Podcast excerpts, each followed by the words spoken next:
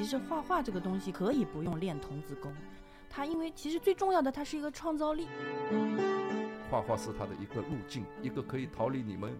管控的路径，你明白吧？我自己个人认为，美育第一，首先是要触及心灵，而不是什么出了一张什么画。所以小孩是有他们自己的一个很有意思的判断的。作为我来说，我真的觉得，虽然我是搞艺术的，但我觉得我们和他们的路径是完全不一样的。其实小孩子的作品应该是最多样化的。嗯，特别是美术馆啊，它应该是宽容度很大的，就是嗯你不能跟他讲哪个作品是好的或者是不好的，你得让他自己去看。嗯，他他自己认为哪一个好，就是就是说哪一个好，他觉得哪个不好就是不好。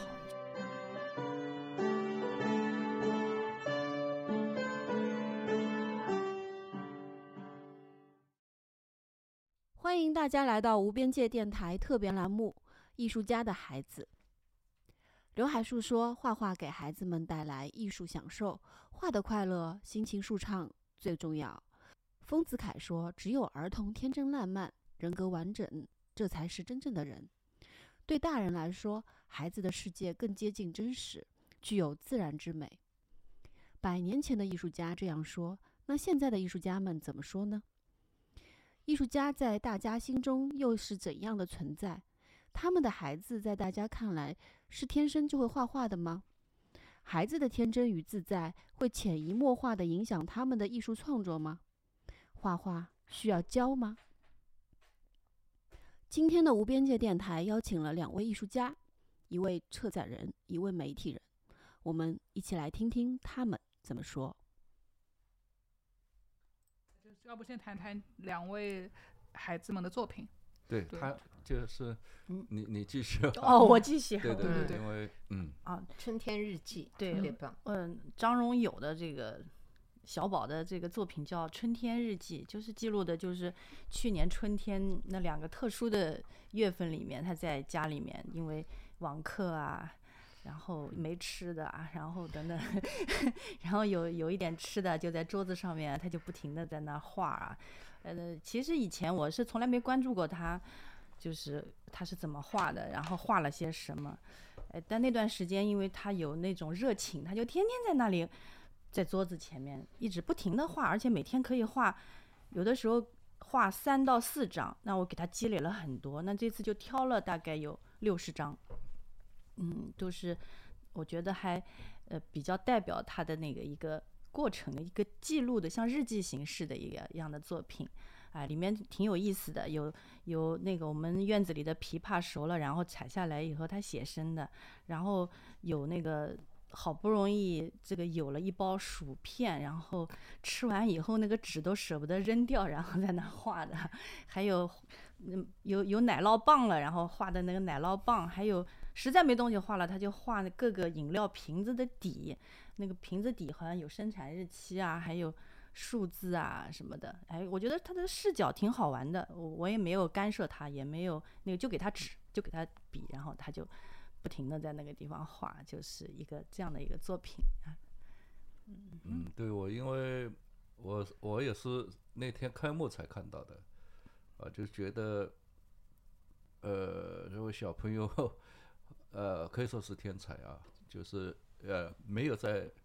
呃作为艺术家的家长的指导下，他能呈现这样的东西，就特别的让人觉得是珍贵。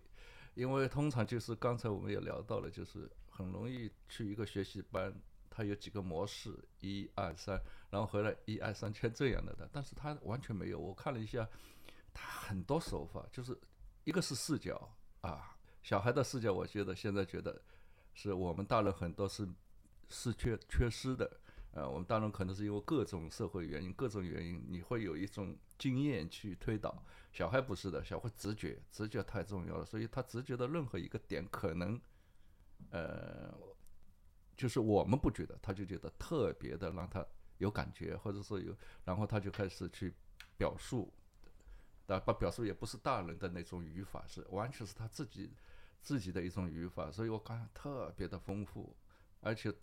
自由。就特别的自由，所以它里面有有铅笔的那边，有拼贴的，甚至有拓印的，啊，有时候有几张我看哇，怎么这么像那个 basket，就是这种感觉就是特别的让我惊讶，所以这个大概我们现在很多的。呃，这个年龄的层的一个儿童，因为我们现在有太学前学前教育了，反而把它丢掉了，所以这是弥足珍贵的、非常珍贵的一个一个一个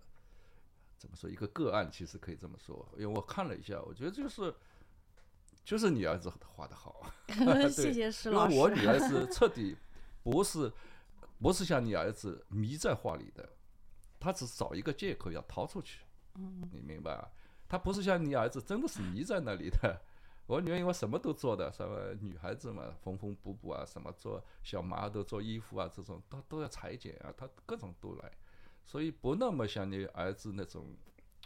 几乎完全沉浸在他的这样一个世界里，这是非常有意思的事。嗯，对他的世界其实蛮奇怪的，就是我看他画了以后，我其实，哎，也觉得，嗯，蛮好玩的。他有时候经常就是，比如说一个眼镜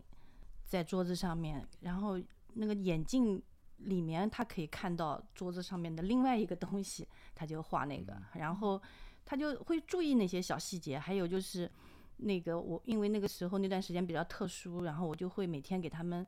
这个兄弟两个人泡那个柠檬水，他就会看那个柠檬片在水里面这样那个沉浮，他就哎觉得挺好玩。然后那个玻璃杯又有一愣一愣的那种反射的那个东西，他对他就在画那个东西，我觉得他他注意那个东西，呃，挺好玩的。对，然后实在没画的了，他就画自己的两个手，一个手在这边，另外一个手正在拿着笔画的那个。这不这不这有点像那个艾瑟尔。然后这里是无边界电台。刚刚讲话的两位老师分别是当代艺术家香格纳画廊的艺术总监施勇，以及中国艺术研究院专职画家高倩。他们两位既是艺术家，也是家长。他们刚刚讲的是正在刘海粟美术馆举行的一个展览，名叫《大师从这里起步：上海青少年亲子美术大展》。然后他们的小朋友的作品也在展览中展出。然后此次展览的策展人是上海师范大学美术学院教授王小英老师。我是澎湃新闻艺术评论的记者黄松。那要不我们先请王小英老师来讲一讲这个策展览的一个策划的理念是什么？怎么会想到做一个亲子美术大展的？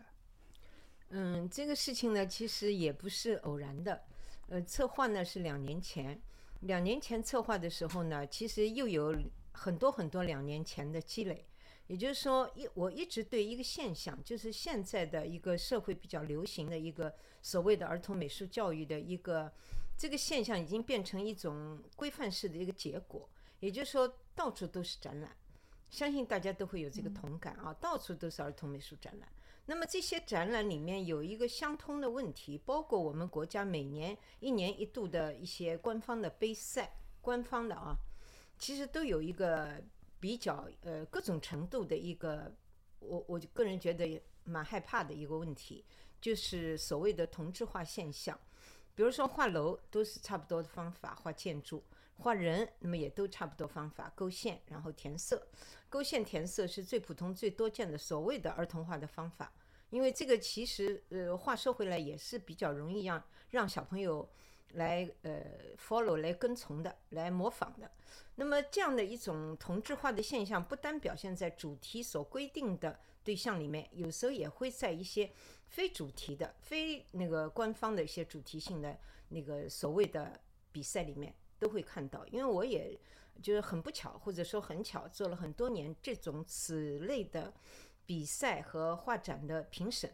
呃，大概从八十年代末做到现在，所以看的也就很心痛。我觉得小朋友的东西真正的模样不应该是这个样子。但是我们现在的比赛呢和画展呢，所谓的儿童比赛、儿童画展，官方的和最小单位级别举办的都一样的，都有很多规定，比如说尺寸，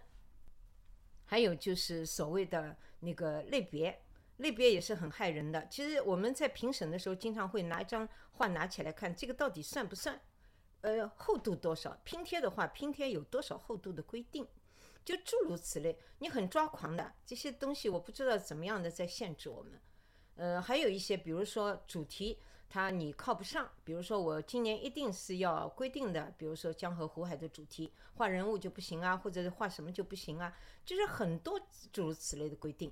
那么当然了，还有一个比较严重的问题，就是我们现在讲的材料，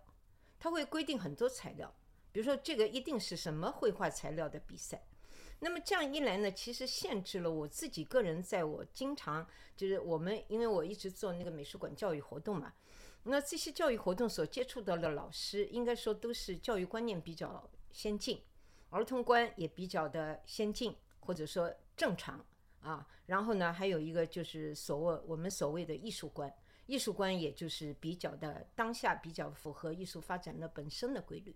那么我的这些团队里的老师，他们经常在做的事情，就就会让我感觉到，他们跟这个常规的多见的比赛，大家引以为傲的那些比赛和画展，就是没有办法沾边，尺寸不对啊，类别不行啊，主题不大好啊，怎么样啊，不贴切啊，就是我我觉得这不是绘画应该限制的东西，而是应该无限发展的东西。我一直对这个事情耿耿于怀。那么两年以前，在刘海粟美术馆，我们在讨论做一个儿童画展的时候呢，我也就提出了我自己个人的想法。那么耽搁到现在，那么今年也就成功了。那我的个人的观点，我就是认为，其实小孩子的作品应该是最多样化的。其实大人现在的展览，说句老实话，一些真正好的展览也是以多样性取胜的，并不是因为什么某一种技巧特别好，或者某一种风格特别好。所以为什么一到孩子这里就这个也不行，那个也不行？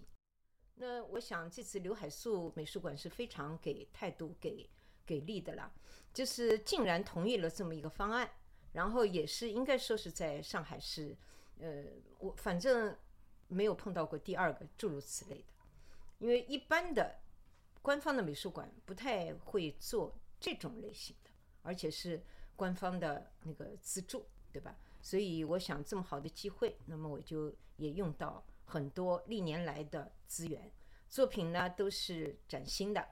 嗯，为此创作的或者从来没有展出过的，最近的都是一些特别的，就是我有这些限定。那么这个里面呢，除了这个原因之外，里面我非常呃一直想做的一件事情，就是所谓的艺术家的孩子这个单元。那么这个单元呢，其实也是跟我们的美术馆热、艺术热。啊，直接相关的，因为我也是一直我自己就是美术老师，然后我又一直做美术教师的培训，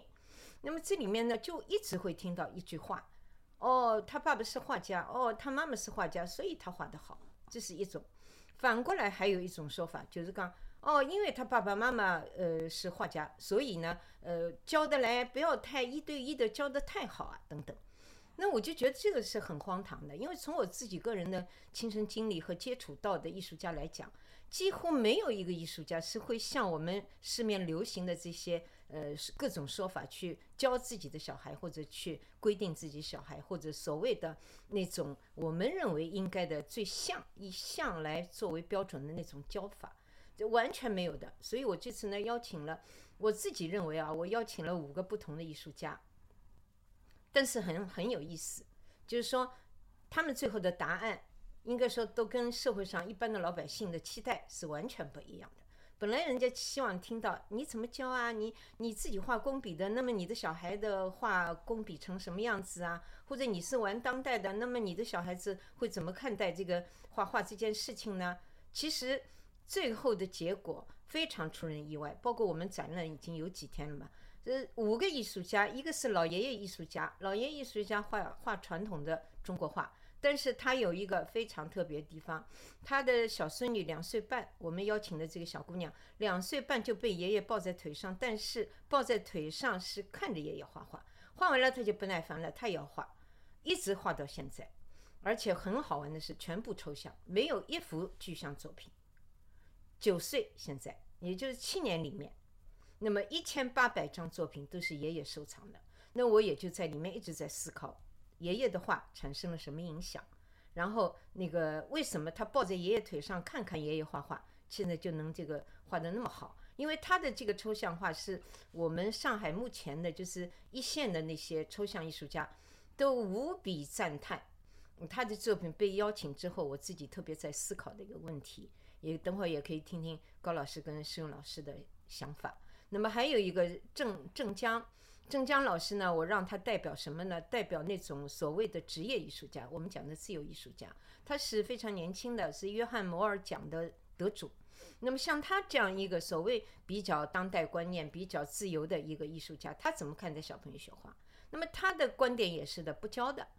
那前面那个抽象画小姑娘从来不教，从来不规定，就让她去抽象，然后只用一个力气就是夸奖。那么这个镇江的这个小朋友，职业艺术家也是一样的。那么他的作品里面呢，我们看到就非常天真，主题啊，到画法、材料啊，他都非常的随意。但是呢，画面就是一个小朋友的心思，我们一看就懂的。那么，然后这里面我感兴趣的邀请这个艺术家有一个前提，他说了一句让我非常喜欢的话，呃，他说我自己不教，呃，但是我到送他去幼儿园幼儿园的时候，就跟幼儿园老师讲，你们也不要教，让他随便画。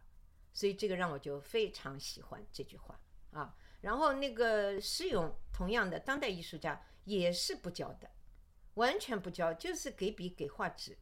那么他的女儿画的东西呢，就是完全真的就是，呃，几乎可以说，我我认为，我个人认为啊，就是所谓毕加索他想了一辈子要想获得的那种儿童绘画的真谛，就想干嘛就干嘛，想怎么画就怎么画啊。但是呢，又是很具体的小朋友的一种感受。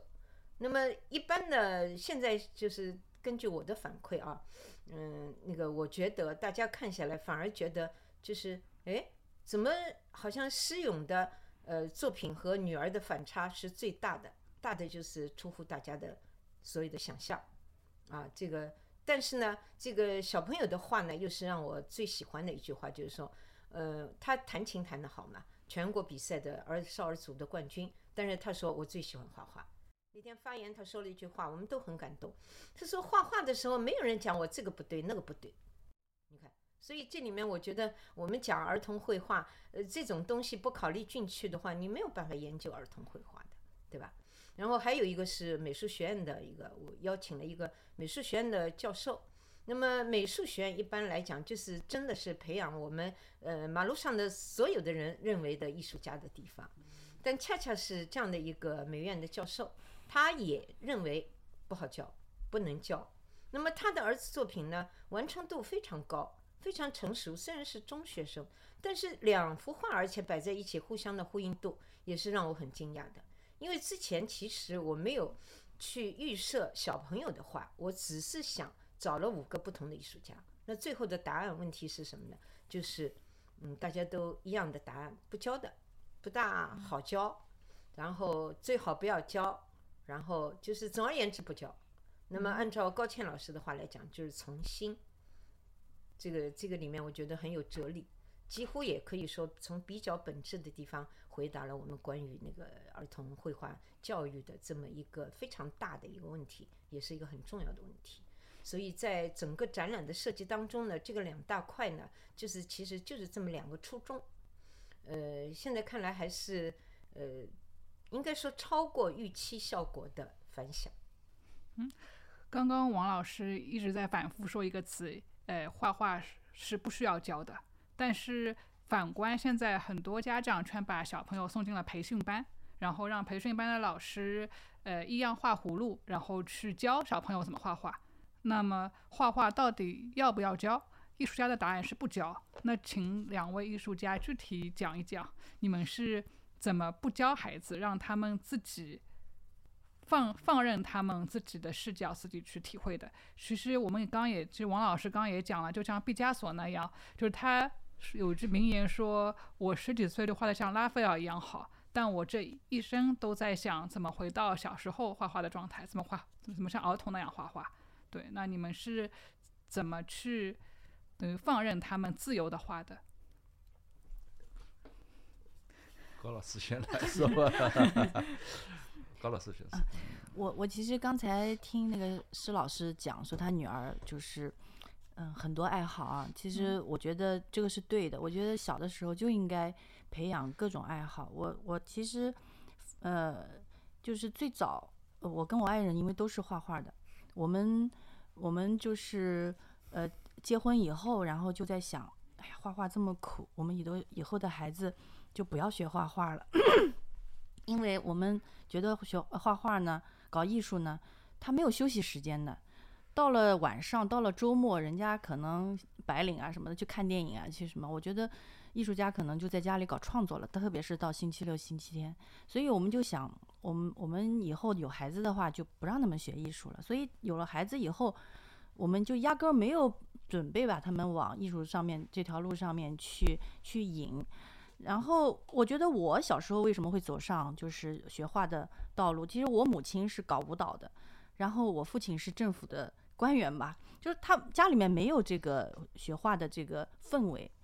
嗯，我也是兴趣很，嗯，就是很广泛，比如说舞蹈啊、唱歌啊，就是可能属于那种文艺积极分子吧。但我觉得其实很多东西都是相通的。然后我母亲呢，她是坚决不让我学舞蹈，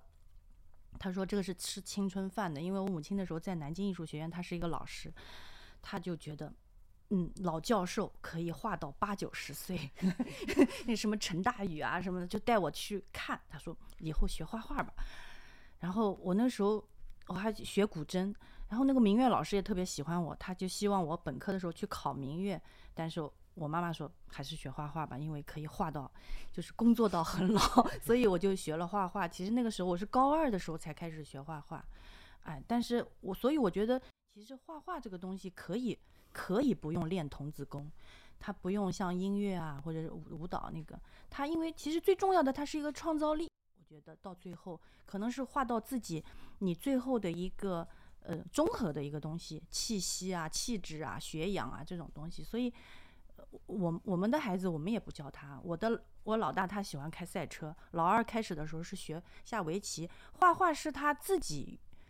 要画，就是我们并没有逼着他画，他要画。我说好啊，哎，我这是是一件好事情，我就给他买很多纸，然后各种材料的笔呀，各种东西，我就说你可以随便画，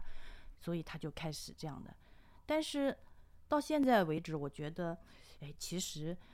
走上艺术这条路或者学画画是一件好事情，因为我对我来说，因为我只会画画，所以我又觉得画画这件搞艺术这件事情是相对比较自由，然后也是可以让你自己的生活更美好一点。质量更高一点，所以呢，我其实心里面在想，那最好他们能搞艺术。呃，我我我就首先一点就是说，我对小朋友的呃呃，他未来做什么，没有任何设设定，因为太年龄太小了。他们其实现在这个年龄，应该是让他们最就是最快乐的一个时光，童童年的时光，其实。很难得的，其实像天天也一样，他和其他人一模一样。其实有很多的业余的要学习的东西。我妈妈一直在说，你不能让他这么学，每一天周末都没有的学。就是其实这个里面也有很多我们这样一种特别一种环境下的一种压力，总是觉得得多学一点，你不能输在起起跑线上啊，诸如此类。那我们不管，但是有一点就是说，画画这个事儿，让他画不是为了他以后要做艺术家，没考虑过。就像弹钢琴，也不是为了让他以后成为演奏家。就按照他妈妈的说法，弹钢琴是让练他的那种，就是怎么控制力，呃，所以练他的沉着。然后画画是正好相反，就是画画是让他去非常放开的，所以。我上次想想到，为什么天天我一直说他有点紧张啊？我和王老师也是，结果天天在在家里，小朋友你如果不让他说两句话，他是不会说的。所以我在家里说，你说说看应该怎么说。他说了两句，说我我我不知道怎么说。然后我我就有点紧张了，我怕他 他又砸场子了。结果他很沉着的说了。后来他妈妈说，这就是我让他弹钢琴的结果。因为他一直要表演，就不会怯场，对吧？就就，呃，所以会这样说。那么对我来说，就是说小朋友他去画画的时候，呃，我们小时候啊，其实也有一种，我们小时候当然没有像现在这样的丰富啊，就是觉得自己爱好一样东西，以后就要成为这样。但现在因为太太多的这样一个选择了，那么我女儿呢？有一个很很具体的事儿，因为他也比赛得奖，钢琴得奖什么，得了好多个奖。然后呢，有一次我就问我说：“那你你你的爱好其实是我其实想引诱他，是不是？”然后我女儿说：“ 我的爱好是画画。其实他画画也不像你儿子那么多，他只是你要你要让他干嘛，他就要往其他地方走。他其实有一个有一自己的一个一个一个东西在，就是你不要去老是控制他要这样那样。所以他说画画，我说为什么？因为他就随口说不用动脑子，他其实就这意思，就自由自在，就是说像钢琴老是要控制，老怕他弹错，怕他啥，所以他就觉得画画是他的一个路径，一个可以逃离你们管控的路径，你明白吧？所以即使他画画也剪裁，也也做那个史莱姆自己做史莱姆塑性塑形自己配方，什么都干，只要你不控制他的，他就干，所以。怎么说呢？有段时间我说，那你就好好画画，一本正经再把它弄好。他又觉得我在控制了，不画了，也不画了，就不画了。他当我做其他事，哎，然后后来我我想想，嗯，就是应该，如果你要让他画画，就是故意说你不要画，做其他事，他可能就去画画了。对，所以小孩是有他们自己的一个很很有意思的判断的。所以家长作为我来说，我真的觉得，虽然我是搞艺术的，但我觉得我们和他们的路径是完全不一样的，没法教，真的没法教。每次，但是我下意识里也会，哎哎哎，你你画的不对了，下意识里我会说的，但是后来想也不对。但是我女儿她有她自己的方法，哇，随便画，我说我是瘦脸，你怎么把我画成圆的？哎呀，我会修改的。觉得意思，他的习惯是我先铺上去颜色，到时候什么造型我自己会根据我的感觉修改的。所以我觉得，不管怎么说，他有这样的一种判断，我觉得挺好的，嗯。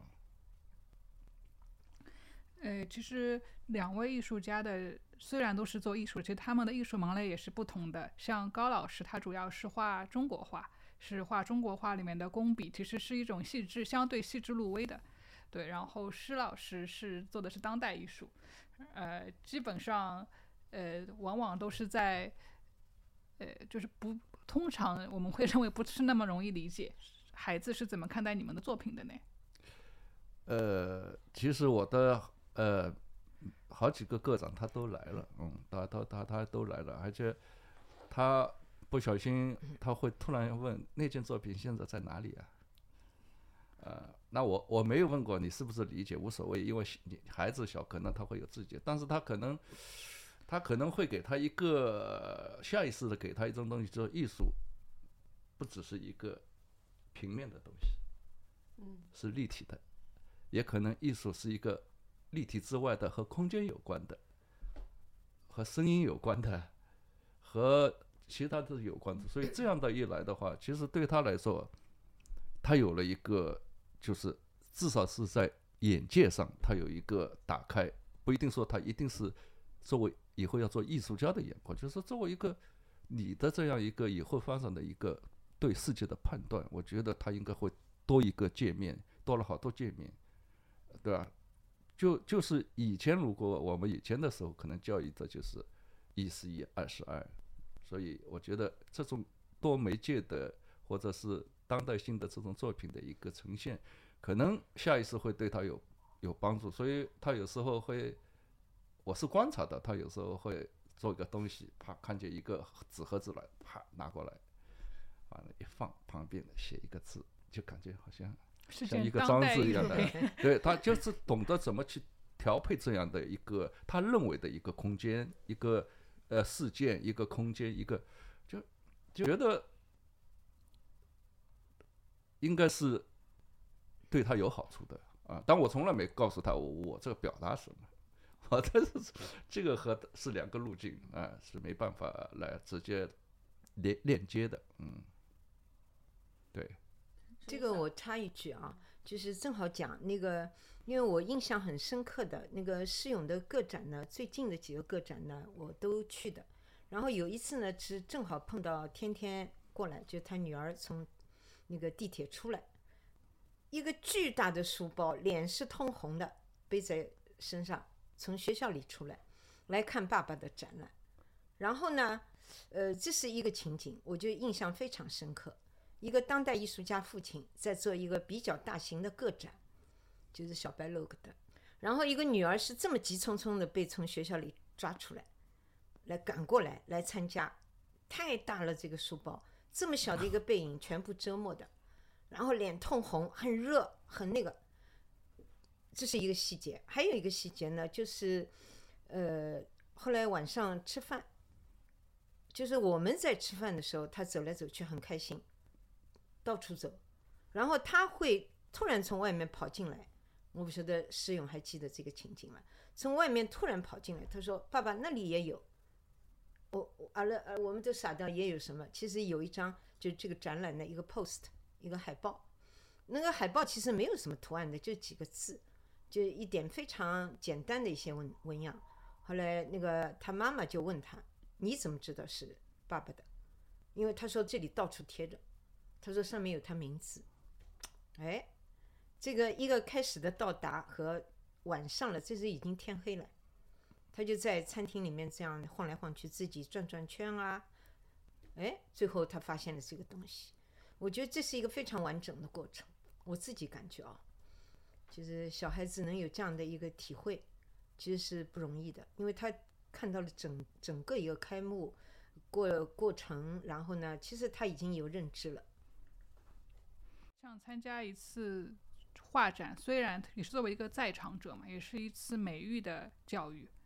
虽然是在潜移默化当中的，那像王老师自己也是一直研究美育的。那其实我们现在也看到，很多时候我们的美育是一种噱头，所以或者说好像很多时候美美育都要融入很多要求，比方说作品的完成度、构图的完整，就是美育成为一个一一种指标，对一种指标。对，啊那大家能不能包括现在很多美术馆也在做一些有关美美育计划？那要不请王老师讲一讲，您认为美育应该怎么做？就是这个题目很大的啦。呃，我们整个国家美育应该怎么做这件事情，从蔡元培讲美育带宗教开始，其实到现在当中歪歪扭扭，不知道已经歪成什么样子了。就是特别是现在，因为感觉上面是美术很很普及了，好像现在特别是我们周围的一些人，好像都是跟美育沾边的，对吧？呃，至少去参观一个美术馆，对吧？至少在文字上面跟美术要扯一点边，这个都好像都做得到了。但是问题是，你现在目前的实际的很多教育的情况，其实很令人担忧的。比如说，现在很多所谓的那个征集展收到的作品，就是让人非常心痛的，就是什么同质化、相似度太高了。你说拿一张举起来，可能家长很开心，老师也很满意，对吧？不管懂不懂，都看是个好东西。至少你不能说它怎么不好，对吧？但是问题是，做一个展览的时候，你把这一堆差不多东西摆在一起，那真的是像我们这种人，真恨不得找个地洞钻。这个难道就叫美育吗？我我自己个人认为，美育第一，首先是要触及心灵，而不是什么出了一张什么画。我我个人是这么感觉的。任何一张东西，你不感动你，或者像我们这样的人，是根本对同质化东西就完全心痛的。那么我们这样的人有多少？有多少人能够意识到，美术当中、美术教育当中，个性更加重要，创造力更加重要。创造力其实不抽象的，大家一直觉得创创造力好像是个话题，讲不清楚的。这这，我们现在连追求一个与众不同都会经常受到非难，你说怎么来谈创造力，对吧？美育教育里面这个东西真的是一个这个大话题，我们就讲很小的一点。现在在做这个所谓美育教育的机构、学校，都各自在怎么做，其实也已经很很麻烦了，对吧？学校的老师，因为我的呃，我们这次邀请的对象里面。呃，我个人还是会有一些倾向，比如说我会倾向于体制内的学校，因为这么多老师在体制内这么辛苦的工作，然后他们又拼命在挣破一些枷锁，尽量的跟艺术的真谛能够接近一点，对吧？所以这批人的老师的作品，我会非常在意，这是我有倾向的，我可以非常明确的说，我们国家美术馆的项目，我们对体制内的学校有所侧重、注意、偏袒，其实都是应该的，我认为。另外一个就是对我们所谓的就是呃传统很多的一些看法，传统究竟什么叫传统？是不是画的跟古老的工笔、跟古老的水墨一样，就叫尊重传传统？这个我个人其实还是有有一点看法的。这个真的话题很大。现在下面教书的人各执己见，然后这些各执己见的人呢，又有一个非常重要的潜规则，就是被生源控制。生源是什么？是家长，所以他们先要说服家长，或者说获得家长的认可。那么这个获得，我们也有人说的很难听，哄骗，对吧？那么这个家长怎么来看待美育教育好不好？这又是一个很大很大的学问。我们从来没有在很好的一个学习系统里面去被接受过正常的或者说基本的一个关于。美育关于创造性，关于个性，没有这样的课程的，没有的，都是就是要求一模一样，一样的像，呃，标准化有些东西设定在最基础的地方，也许没错，但是你把它设定在作为一个作品的呈现来讲，就太悲哀了，太悲哀了，因为也没有办法，因为家长本身是不懂的。就是我们现在的成年的家长能够有那种适龄的接受美育教育的小孩子的家长，一般都是美育教育最缺失的那一代。以后我不知道会不会好一点。从前不太好，现在这一批人呢，正好是就是呃数理化、数理化，高考、高考、高考出来的，所以他们的在这方面的不知道、无知，或者说。呃，被那个所谓的呃，就是比较差的那种东西牵着鼻子走，可以原谅。但是问题是，呃，我们的展览和我们的比赛太纵容这些东西了。所以，当一个我们看根本就看不上的东西，你还不得不给他一等奖的时候，两等奖的时候，入选的时候，你说怎么办？他们回去一个奖状挂在那里，那隔壁。隔壁那个邻居的小孩就不行了，就受不了了。我也去参加，然后我也画的一样，跟他一样，我就能得奖，对吧？就后来就变成磨时间了。这个好像似乎也成为一种应试，就像高考一样。然后高考也是有一个指标，然后好像儿童教育也成为一个指标。对。然后因为两两位都都是艺术家嘛，那么从你们的经验出发，就是讲一讲你们是如何看待美育的，或者如何避免。就是进入那些误区，对。嗯，其实刚才听那个施老师讲，就是说带着天天啊去看他们的展览啊，就是从小就嗯，在一个这样的环境，我觉得我和我爱人在这方面，我觉得呃还是蛮失误的，因为我们 嫌烦。觉得两个孩子太烦，就是跟着我们，比如说有开幕式啊什么的，他们只会在那个里面捣乱，就是蹦来蹦去，就是有时候就说，哎，待在家里面吧。所以，嗯，特别是老大，他可能都一开始都不知道他爸妈是干什么的。对对对，他们其实并不知道我们的工作，因为我们白天比如说工作，晚上可能陪他，就就可能他也不知道我们就是具体是指那个做什么，只知道是艺术家或者什么。然后有一次我比较受刺激的就是，幼儿园里面老师就是跟我沟通说，呃，说那个我们家老大就叫他叫张荣宇，他说，嗯，张荣宇什么都好，各方面都好，就是画画不太行。所以，所以我就，我我其实挺哭笑不得的，但是我并没有慌啊。我觉得，嗯，他说不好也不一定就不好。嗯，但是他小时候从小呢，我们家老大他那个手指就比较软，写字啊什么的都特别难看，老师都一直都说他字写的又慢，然后又难看，就是一直就，所以就更不要提画画了。但是他有一个很好玩的地方，他什么呢？他他他他很注意那种就是秩序。就比如说，他喜欢买很小很小的玩具，就是比如说一个小飞机，一个小小模型，在一个一个很小的一个像沙盘一样的。他他为了对那个就是直线啊什么的，他是根据这个灯打在这个飞机的一点点的地方，然后看它的这个距离啊什么的。如果有比如说外公不小心碰到一点点，他竟然就在这几毫米中的几分之几中，他就能发现。工笔画的细致，哎，不知道他，反正他他是一个很奇怪的一个一个人。然后我我们也根本就也不管他，就是也不会再就是教他画画，因为他连字都写不好，还还提什么画画呢？呃，有一次在幼儿园里面，就是呃老师说这个就是家校互动嘛，就是说你要介绍一下你的妈妈啊。他因为在学校里很弱。就是一直是受欺负、被打的那个，然后，然后他就他就很希望就是有人给他要撑腰嘛，他还不知道我怎么介绍。后来我就没办法了，我就拿了一本我自己的画册给他，我说你这样可以介绍你妈妈，你给他们看啊，这是我妈妈的作品。然后他就突然就来劲了，他说啊，这是你的吗？这确定是你画的吗？这都是你的吗？然后，然后他就觉得他底气特别足，那天他就抱着画册跑进去，然后。跟所有的同学，跟所有的老师，这是我妈妈的，这是我妈妈的，这是我妈妈，他就很很得意。所以我其实蛮心酸的，我想应该早一点啊，就是让他知道我干什么，或者让他看一下我工作是什么样的。他从那个时候开始啊，觉得啊还有艺术，还有画画这个这回事儿。但是他真的志不在此，他他要他要追求那种速度上面的那个，他要开赛车。嗯，就是也那个也是很偶然的一个机会，就是说，呃，去做拉拉队，然后他就他就喜欢那个卡丁车了，然后就开始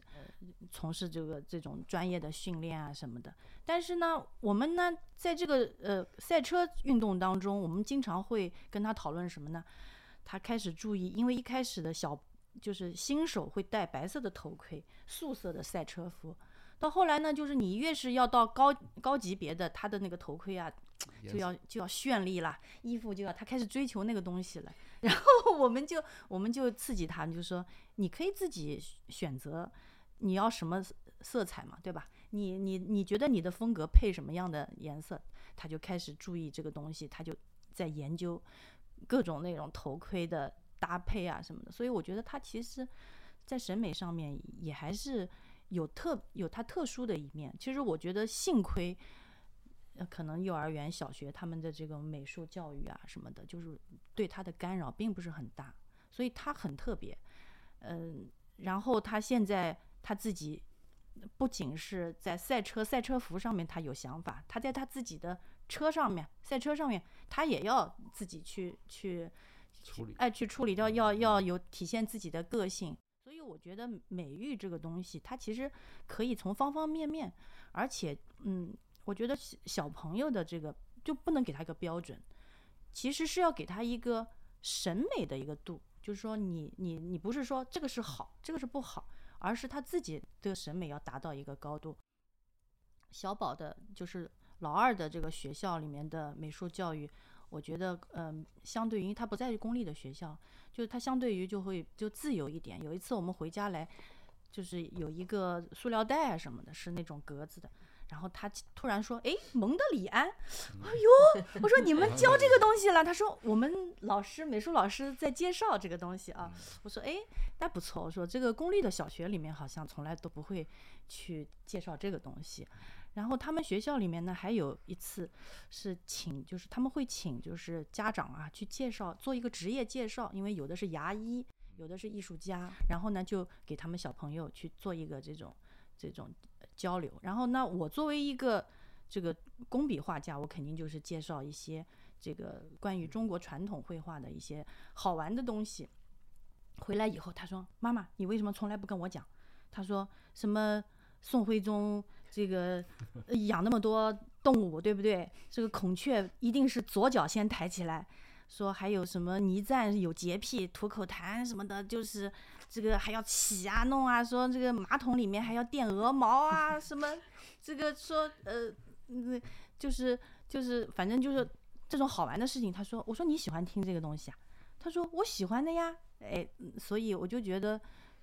我们可能平时也蛮失误的，就是没有把他把我们的生活就是嗯跟他们分享吧。但其实，呃，我觉得任何事情都有两面性，就是可能有。对他也有好处，所以就随遇而安吧。那他自己，他现在他自己喜欢画画，我觉得也挺好的。就是，嗯，他自己愿意坐在那里，他在那里 吭哧吭哧画画，就跟哥哥的风格就完全不一样。其实我觉得您对他的那个影响挺大的，因为就是在他的那个头盔上，因为你们两个人一个人画一个一个一个头盔的作品，然后在他的那个头盔作品上，我看到了有山水画，嗯，对。所以它叫宋之韵。对，嗯，对，其实是一种言言传身教。其实这美育不是说我今天要去上一个课，其实就是在生活中，然后包括穿衣服的颜色、头头盔的一个调子，其实就就是言传身教。其实像施老师，除了就是父亲的角色之外，还是华山美校的老师，其实这也是一种另一种美育。那能不能讲一讲这两者？对就比方说，你对呃儿童的美育和对华山美校等于说一定的专业的、有一定专业基础的呃，因为幸亏我在华山是教设计，所以还没有涉及到一个很基础的一个一个东西。因为，因为首先一点，我对美育是一直保持距离的，因为美育在中国称之为美育，其实就像和美术一样，但其实我们整个世界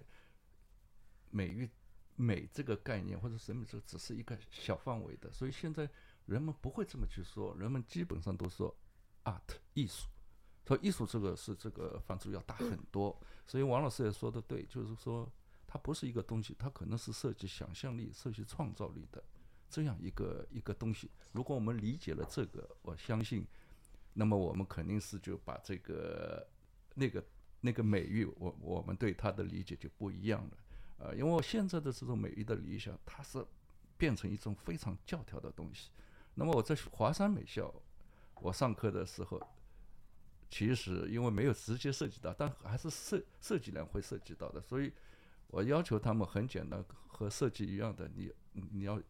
信息传递的功能是什么或者什么，但是有一点，你是用什么样的一种最有想象力的方法呈现出来。那么其实学学生也不是这么无缘无故的就听你这么说这么做的，你必须不断的要给他们看各种各样的信息的东西，不是我们教教材上的东西。给他们看完全不一样的东西，艺术家的东西。一呃，我经常给他们看以前看我我外面的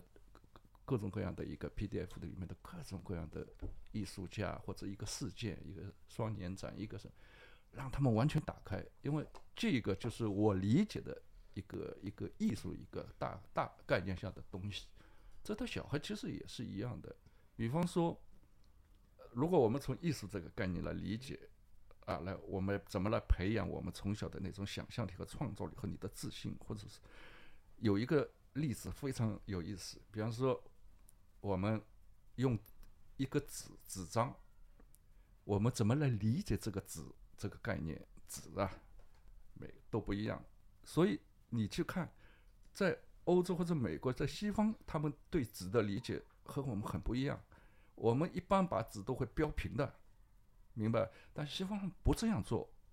他是如果你是纸上作品，他一定是把你画油彩、画水彩，它这个颜色涉及到纸的这种属性，把它要激活出来，所以它的起伏就是自然的起伏，它不会把它贴平的。好，那么比方有一个课题，就是用纸和小朋友说，我们来用是要用各种各样的方法，看你们用什么最。简单的方法来做一个屋子，屋子什么概念？就是它可以防雨，可以躲避，对吧？然后很多人就用了，我们就剪啊、弄啊，很复杂的，用一张纸贴贴贴拼成一个屋子，能够繁复杂就复杂。但到最后有一个孩子迟到了，走进来也不知道要干嘛，然后老师说，就是我们要有一个纸。一个怎么来设计这个纸的属性，同时又可以把它变成屋子。小朋友人家听了就，他就把字一折二，一折二，然后一折二就两维变，弄开就是一个，看见吧？就是一个屋顶，而且可以立起来，它就是一个屋子啊。他就说：“老师，这个可以吧？”这个老师说：“你是最好的。”那说明什么？就说明。我们应该要完全，首先一点要释放他们的想象，另外一点，你还要去涉及到你的课题的一种概念的重要性啊，就是这种东西让他们理解，让他们从小就有这种理解，那么以后他们对任何事物的这种判断或者选，他是有自己的一个一个线索慢慢延伸出去的。所以这一点上，我对小朋友是就是不考虑这个，不考虑美育这个概念，就是让他多看就好了。嗯。那其实多看，像现在很多家长就选择带孩子去美术馆、博物馆。每到暑假，像这个天气，呃，我们上 前一阵子去上海博物馆，真的是人满为患，很多都是 小朋友为主，然后在那边看他们或许懂、或许不懂的东西。同样也衍生出一个产业，就是博物馆的一对研学和导览。我们也会看到，在一些美术馆会有老师。带着四四五个孩子在那边介绍作品，价格也不菲的这样子。那么，其实这一幕让我们也想到，其实，在呃西方一些美术馆，我们会看到也是有老师带着孩子在那边看教堂或者美术馆的经典艺术，但是呢，又好像不太一样。那对，能不能讲一讲？呃，因为这个我我我我我蛮呃有点了解，就是说我们其实现在要比起以前。呃，要太幸福了，因为至少你可以看到，呃，很多我们历史上的艺术史上的我们看不到的东西。小朋友一看，我们以前在中学的时候，王老师会幻灯片放给我们看，都是从伦勃朗一直到模糊的画册，一直到那个呃那个 Van Gogh 那个时候都都有，哎，这个是非常有意思的。但是也不是说西方在国外的一个美术馆只看经典，不是的。他们在当代美术馆有很多，就是小朋友也去，他不是看一个地，那这是传统的 classical 的东西，那个是现代主义的，就现代美术馆上，那个是当代，他们都去看，而且随便他们怎么理解，老师说的并不是像我们这里一二三四五那么复杂的，不是的，就是主要是让他们去渐渐就是要开阔眼界，不一样的艺术类型，对，这个是对大概对。对，就是小朋友来说，我觉得是非常重要的。所谓“眼高手低”这句话，其实我们要这么理解，就是说，如果你眼睛眼界不高，手不会高的呀。你必须要先有眼眼光，这种可能性才会被释放出来，可能会带到你的一个高度。对，我们以前没有，我们以前幸亏碰到王老师，所以学了很多西方的呃艺艺术史的东西。嗯，那像其实像上海现在也有各个种类的很多展览，包括全国范围内。那像你们平常会带孩子选择哪些展览去看呢？或者说哪些展览是觉得对，就是能让他们适合他们的这种，或者说其实不适合，没有一个鉴鉴定，就让他们去看。至少我我不是说每个展览都带他去了，这要看他是不是有空，我是不是有空。因为通常他都没空，因为 周末都被各种各样的学业什么弄到，然后，呃，但有时候也会带他去，比方说开幕式上。那开幕式上去呢，通常我是给他看的群展比较多，群展的比较多。然后呢，还有一个好处是，因为开幕式最好的一个，他们看的时候，你大人真的陪他去，他太无聊了，尤其是像我们当代的这个艺术的，他太无聊了，他。但是我为什么对他去？是因为他能了解一下的时候，同时又认识很多我们我们这个圈的小朋友，他们也可能也带小朋友了，就变好朋友了。然后他们自己一边玩一边看，一边拍照，是自己手机拍拍画，拍拍什么。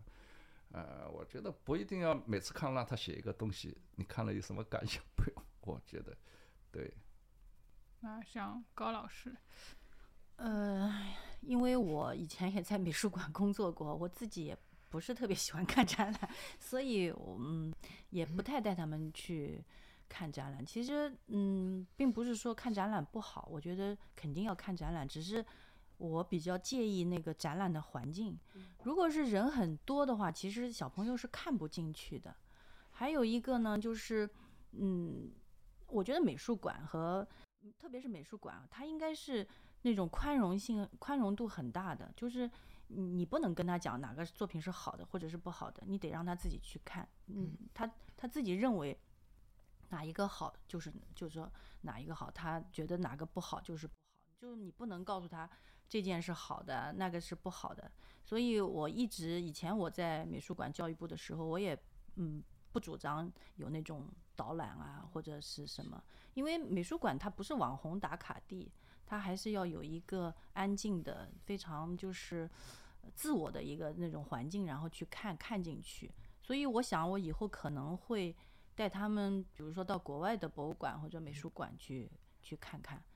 嗯，如果国内有一些比较特别好的人少一点的那个展览啊什么的，可能会带他们去看看。嗯，其实我甚至可能会带他们去看看一些画廊啊什么的，可能那个展览就是那种环境会好一些。其实也是感受到，其实去美术馆未必是看作品，而是是体验那种艺术的氛围。其实这个好像是不是比看作品本身更加有意义？因为好像看作品就成为了美术史的教育。因为我 我因为一直记得，就是说你不能带对对孩子施加压力，你只能你带他去，其实一下力了。然后你再要告让他看一个东西，一定要说为什么，他肯定压力会很大。要让他自己喜欢，碰到小朋友可以聊聊天，能记着啊，我们上次在美术馆，从小就有这样一个氛围。你刚才说的对，其实。给他先培养一种艺术的氛围是蛮重要的，艺术氛围也不是一本正经，一定要这样那样。但是这个是也要有条件，还是要让他们去多走走看看。但是精彩，你不能逼他。他说每次他说哎回来我有时候我有时候又忘了是吧？你要回来写一个东西啊，看看看看这个画展，他就看着我了，就觉得又不对了，我又要开始盯他这种事了，所以他可能会有逆反心。哦，我想不对啊。可以可以可以对，其实我觉得小朋友他们可能关注到这个艺术家或者这张作品啊，并不是看懂了这张画，他可能是从外围，嗯，就像就像有一次我们老大，我们有一次我们因为晚上吃饭都在家里面，他们我们经常会讨论，他说，哎，那个我们今天上课的时候讲到梵高，说为什么他那张画就是裹着纱布啊什么的，后来我就觉得，哎，可以趁机跟他们介绍一下啊，我说因为他这个。呃，画的时候发现这个东西很多余，所以把它割掉了。然后老二马上就问说：“妈妈有视频吗？”是吧？所以，所以就就从那时候他们就开始注意这个梵高了。然后，然后每次看到梵高的作品，他们就会讲说：“哦，这个就是，哎，对，那个割掉耳朵的。”哎，他们其实是从一个。旁一个对对一个故事，然后一个一个就是大家都在讨论，觉得很好玩的一个事情上面，然后再关注到他，然后呢才越挖越深，然后才看到哦，才知道他的风格是为什么是这样的，为什么会觉得哎挺不错的。然后他们看到有时候有一个什么摄影啊或者什么，他们就会说这个是梵高的画，就是好像呃。改改变成这个样子的，或者是有梵高的影子啊什么的，所以他并不是说你要跟他讲这是梵高的画，他为什么好，他叫星空，他为什么要这样画，他可能那样就可能更深入他心，就是那种嗯，就故事性的带入比较重要。对对对对，我我有个例子啊，其实就是我们赵淑平老师的女儿，因为我一直在研究这个小朋友。呃，他呢是从小在美术馆里长大的，因为这个妈妈也没有办法。就是我上班，然后这个小孩就扔在家里，没有办法，不可能的。那经常的发生的情况就是跟着他在美术馆，特别是周末。那么这个小朋友的成长呢，你们也看到过他，就是他很有个性的，虽然他不太想，你感觉他不想想，因为小孩子都是其实不说话是保护自己，非常重要。这个保护自己的方法又好又有效果，安全度又高。对吧？那么，但是他的整个的一个成长环境在美术馆里面，我特别感动的是什么？他就是因为他是美术馆里的小朋友嘛，又是赵淑平的女儿，所以他有个特权，他骑一个小滑板，就是在美术馆地方空间比较大嘛，他这么滑来滑去溜溜，要到哪里就到哪里。然后他看展览的态度不是像我们这样，你看这个展览啊，一定是刘海粟什么时期挤上黄山，然后他干了什么，他多么伟大，画了几张好，我大嘎个，他根本不在意这些东西，但他溜来溜去，逛来逛去，他自己完全就在过滤，再把他喜欢他要的就可以剩下。呃，我们上次有一个工作坊，是一个抽象艺术家的一个作品，那抽象艺术家在小朋友的心里。一般在学校的校内教育里面是不会被有任何教育的，小学阶段。但是那个工作坊里，他就是表现非常突出，因为那个时候还很小嘛，只有几岁，然后他就可以在一张很大的一张油画布上面，就就是轻松的嘞，好像没有耳朵的，只有眼睛，眼睛也只要用一半，就是手在那里干活，我看呆掉了，就看呆掉了，就是真的。后来你问他，他我没有想呀，我就是这样画呀。就是说，你可以想到这些所有的多少年来的礼拜六、礼拜天，他晃进晃出、逛来逛去，一个小小滑板滑来滑去，人小小的一个滑板，很快出溜一下，出溜一下，这种情景在我脑子里印象很深的。但是他会在各个工作坊里面窜进窜出，他会在各个不同的展览里面看来看去。呃，还好赵淑平是不要他写观后笔记的，所以呢，他这种自由度。我认为这个过程是一个非常好的一个自我过滤、筛选，然后吸收营养。所以他在那一次他的画会这么好。我们旁边不是我一个人哦，所有的人看到他那幅画真是看傻掉了。工作坊我们就是一个普通，我一个非常简单的一个导入、一个影响，就告诉他们：你不要跟旁边人一样，你要想来想去想你自己怎么想，然后告诉自己你的力量在哪里。你的感受是什么？然后你尽量的画，没有什么好坏对错的，就是他就这样当中画了。后来赵淑平告诉我一句话，我也很感动的，因为他去问他女儿的第二张画，还有一张抽象画，我们一人画一到两张嘛，你爱画几张画几张。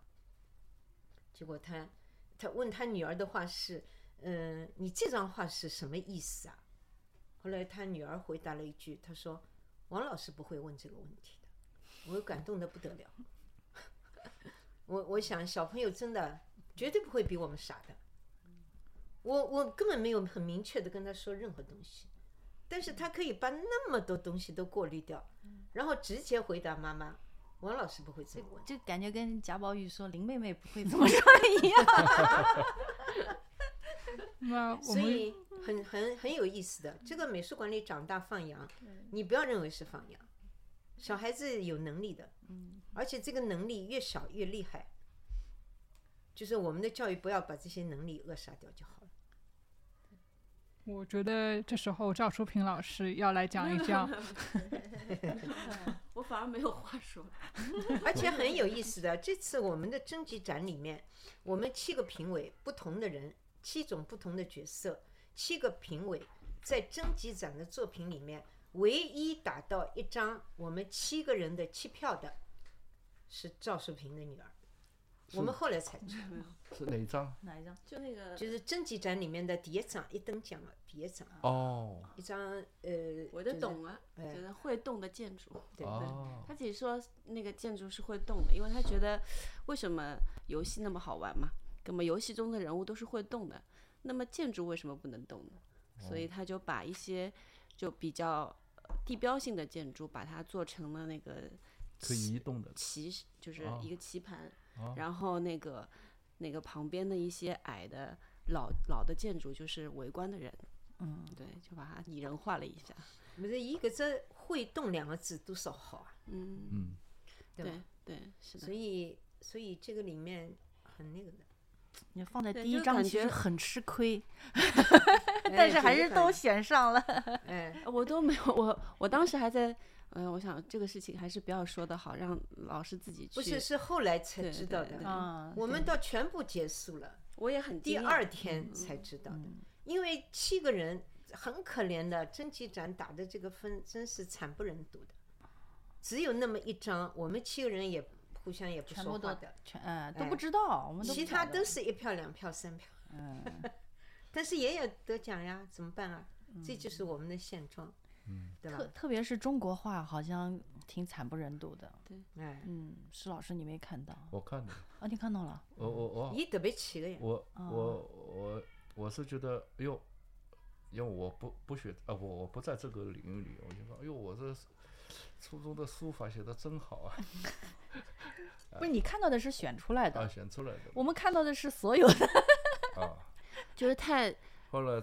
对。就是太像一，就是太像老师的风格了，对对对。那呃，这个我补充一点啊，今天早上呢，我跟那个张培成老师是我的老师，他是当时刘海粟建馆最早的馆长。那么我们现在讲的那么呃一个漂亮的一个项目名称、展览名称，就是我们大师从这里起步，其实就是当时张培成老师的一个心血，他当时的一个开馆展的一个展览的名称。那么今天早上呢，我就正好也很巧在跟他讨论。昨天我发给他，因为他的他的那个现在的美协的研修班里面有一个学生是我的学生，那么这次我们邀请展里面呢，正好也有这个学生辅导的作品，就是让一直画铅笔人物像的人第一次画中国水墨，就是一进门的那些两个京剧人物，一个那个宇宙，一个那个哦糖葫芦，哦，明白。第一次，然后就是巨幅尺寸，我跟他讲的，那能试试看。那个很不错啊。哎，你试试看，你不怕的，就是坏掉了，所谓坏掉了又怎么样？然后真的坏到极点了，就是一张纸，对吧？结果他就去干了。所以这里面就也说明了我们讲教和不教，无为而为，不教之教，其实里面有很多文章可以做。一个真正好的老师，他可以让只画过铅笔画人物的人，第一次上手画整开的宣纸的作品，我们就可以看到这么好。那么张培成老师就有幸有机会了，看到这个大惊大吃一惊。然后我呢，正好又去跟他就是跟他说，不好，天太热了，开幕式不好意思请你来，真的想听听你的意见，怎么怎么样。那么呃，今天呢，他就回复我了，呃，然后我也把那一段那个视频发给他，因为这个视频呢，又有了一个更加不一样的角度，就是所谓心理学这个心理疗愈、艺术疗愈这个角度，他也很感动。然后很有意思的是什么？他说：“我看到你的视频的时候，刚刚从文联的儿童绘画比赛里面出来。”他说：“全部是一模一样的，我们都不知道哪一张是好的。我们看了半天，看不出哪一张不太好，同样也找不出来一张感动人的好。”这是前辈讲的。嗯，我说张老师，你讲的就是我们现在的问题。他也是的，也是海选里面出来的，一模一样的呀。文联的，他然后他对这个标题也有反感。未来城市这么小的小孩，什么叫未来？什么叫城市？你还要用他视觉表现？你让我画，他说我都不知道怎么画未来城市。小孩子为什么不能从身边的东西画开始？他他早他是很不愿意写字发微信的，一篇一篇写下来，一段一段话录下来。这个真的是就是我讲我们这个展览的，我发给他东西，他看了也可能出他心境了嘛，因为他毕竟是刘海粟的开馆的馆长，然后他也一直在关心这个问题，对吧？然后然后他还说了一句很好玩的话，他说我的书架上就有儿童画册，然后我黔驴技穷一筹莫展的时候，我就是看儿童的画册，但是现在的怎么办？现在不能看，这这也是很巧的。其实这也引出了另一个问题，就是说，像你们两位艺术家的孩子，你们的创作会不会反过来从他们的身上汲取一些灵感？哎呦，这个这个我我我女儿，因为她是属于素，就是各种爱好，画画也是一个给她释放释放，呃，她的压力的一个路径，所以也没有说呃，我对她有就是她的东西一定在，因为我我我现在做的这个东西实在是和他的路径对不起来的，但是。但是小孩的呃，从没有小孩到有小孩，我我我是有这种对孩子的看法是是完全不一样，这一点可能会影响我，就是让我觉得我现在是一个爸爸了，我看孩看孩子的感受都是不一样的。以前因为我只能从这个角度来说。以前，比方说，我我在没孩子之前，因为我们以前有很长的一段时间是丁克家族，就不不会不想生孩子嘛，对吧？但是自从有了小朋友之后，就他的眼神看着你的时候，你突然发现，哇，好温暖。呃，好温暖。然后就我在看动物的眼神，狗啊、猫啊的眼神看着，或者我女儿的眼神，就是，所以我们会把它连接 连在一起。所以每次看到我的，这就洋溢出一种，就是我有我我有一种要要呵护他的这种欲望啊，对对对。所以，所以，所以，所以我呃他要干什么，我就我只能做到。你他我要画，我买个东西。完了父亲对女儿这是没办法的。啊、对，但是目前还没有呃说他的一个东西在影响我，这一点是实事求是的说，对，我也是，我觉得，我觉得我一直跟他们跟跟小朋友就是讲，就是不管是做人还是做艺术家，还是就是一定要跟别人不一样。啊、我我们一直教育就是他他们经常有时候回来就说，你看我们同学也怎么样，我们就说你为什么要跟他一样？就是我觉得还是要还是要跟别人不一样，要做到一个比较自我、比较特别的一个人，有自己的风格吧。所以，嗯，所以从来也没有想过说他的东西会受呃，就是会受他的影响，或者是，但是我觉得会会偶尔会被感染一下、感动一下，就是那种小情绪或者他的那种观察的方方式吧，会觉得哎蛮特别的。这个是我没有这个想过啊，没有从这个视角看过什么这个这个这个瓶子底从来没有看过，还有花纹，他会画这个东西，我觉得他蛮蛮特别的，就是会鼓励他一下。其他的呃自己的作品肯定嗯，我觉得可以从他的作品，我可以更加了解他，倒是可以，就是了解他到底在想什么，我觉得这个上面可能会有帮助。嗯，那这个对吧？我有两个，就是我们展览之后的两个反馈，也很好玩的。呃，两个最小的啊，因为我们这次的是从六岁一直要到高中，高中是在集体作品里面比较多。那个哎，那么呃这里面有两个咪咪小的小朋友，一个就是我的小玩意儿那个作者，他妈妈呢是少年宫的老师，结果这个小朋友这个作品我我觉得大家都很喜欢啊。那么好玩的是什么呢？他竟然在美术馆里发愿，因为是很小的，也长得比同年龄小人小，发愿我要让我的作品在美术馆里一直保存下去。哦哟，我吓死了！我回家，他反馈给我，哎呀，我说了不起，我们这展览竟然有这个效果，就是自己的作品和美术馆的关系，竟然一发愿变成这样一个永远要待下去。当然，这小孩子很喜欢，家里窗帘都给他画掉了。嗯。那么还有一个小朋友呢，也是的，也是小的那几个里面，进门第一章，背影两个小背影。小背影这个小朋友呢是回家，他呢是一个很也很奇怪的，妈妈是美术老师，就是小学的美术老师，画水彩画的，也是小学美术老师里面画画比较好的，专业性比较强，所谓啊。那么这个妈妈呢，呃，回到家里以后，女儿就要求她说：“我要这一次我要画一张很多很多人。”那么一直呢，妈妈是反对他画很多很多人，因为这个我给高倩看过他的作品，她非常太过于注重细节了。那母亲呢就很不希望他这样一直在这个方面那么的钻牛角尖，那不让他画很多人。但是这次呢，她说我要画的，今天那么多人来参观，我就要画很多很多人。结果你们知道她画了一张什么？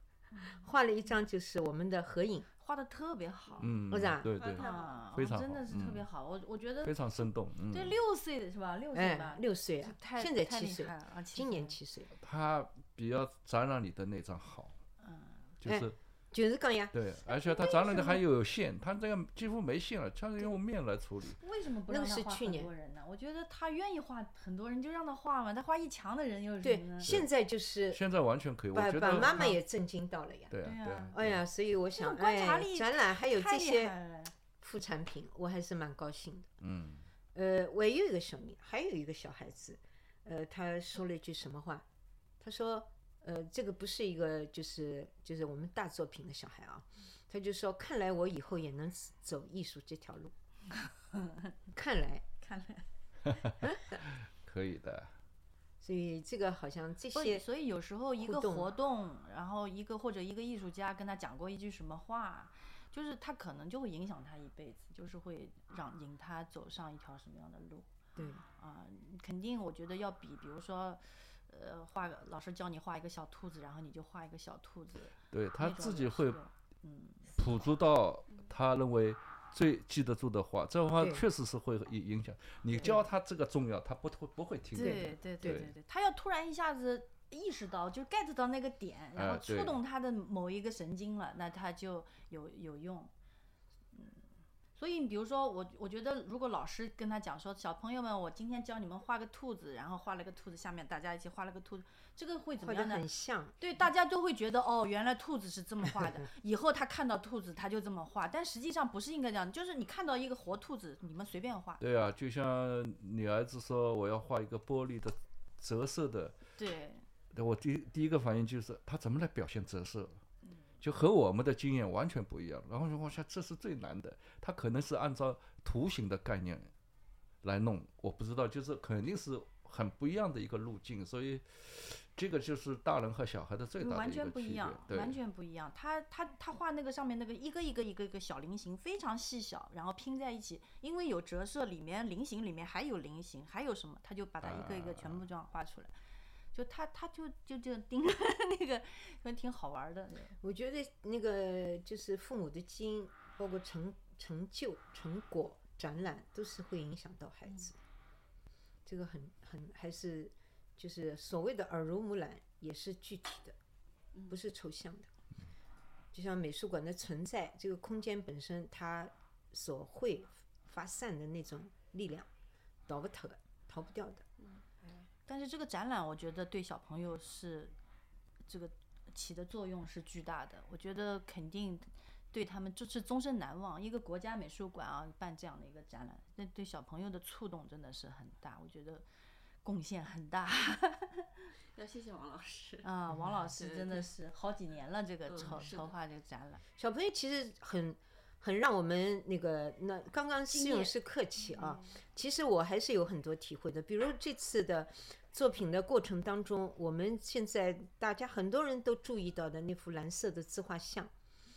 竟然这幅自画像的标题叫“社恐嗯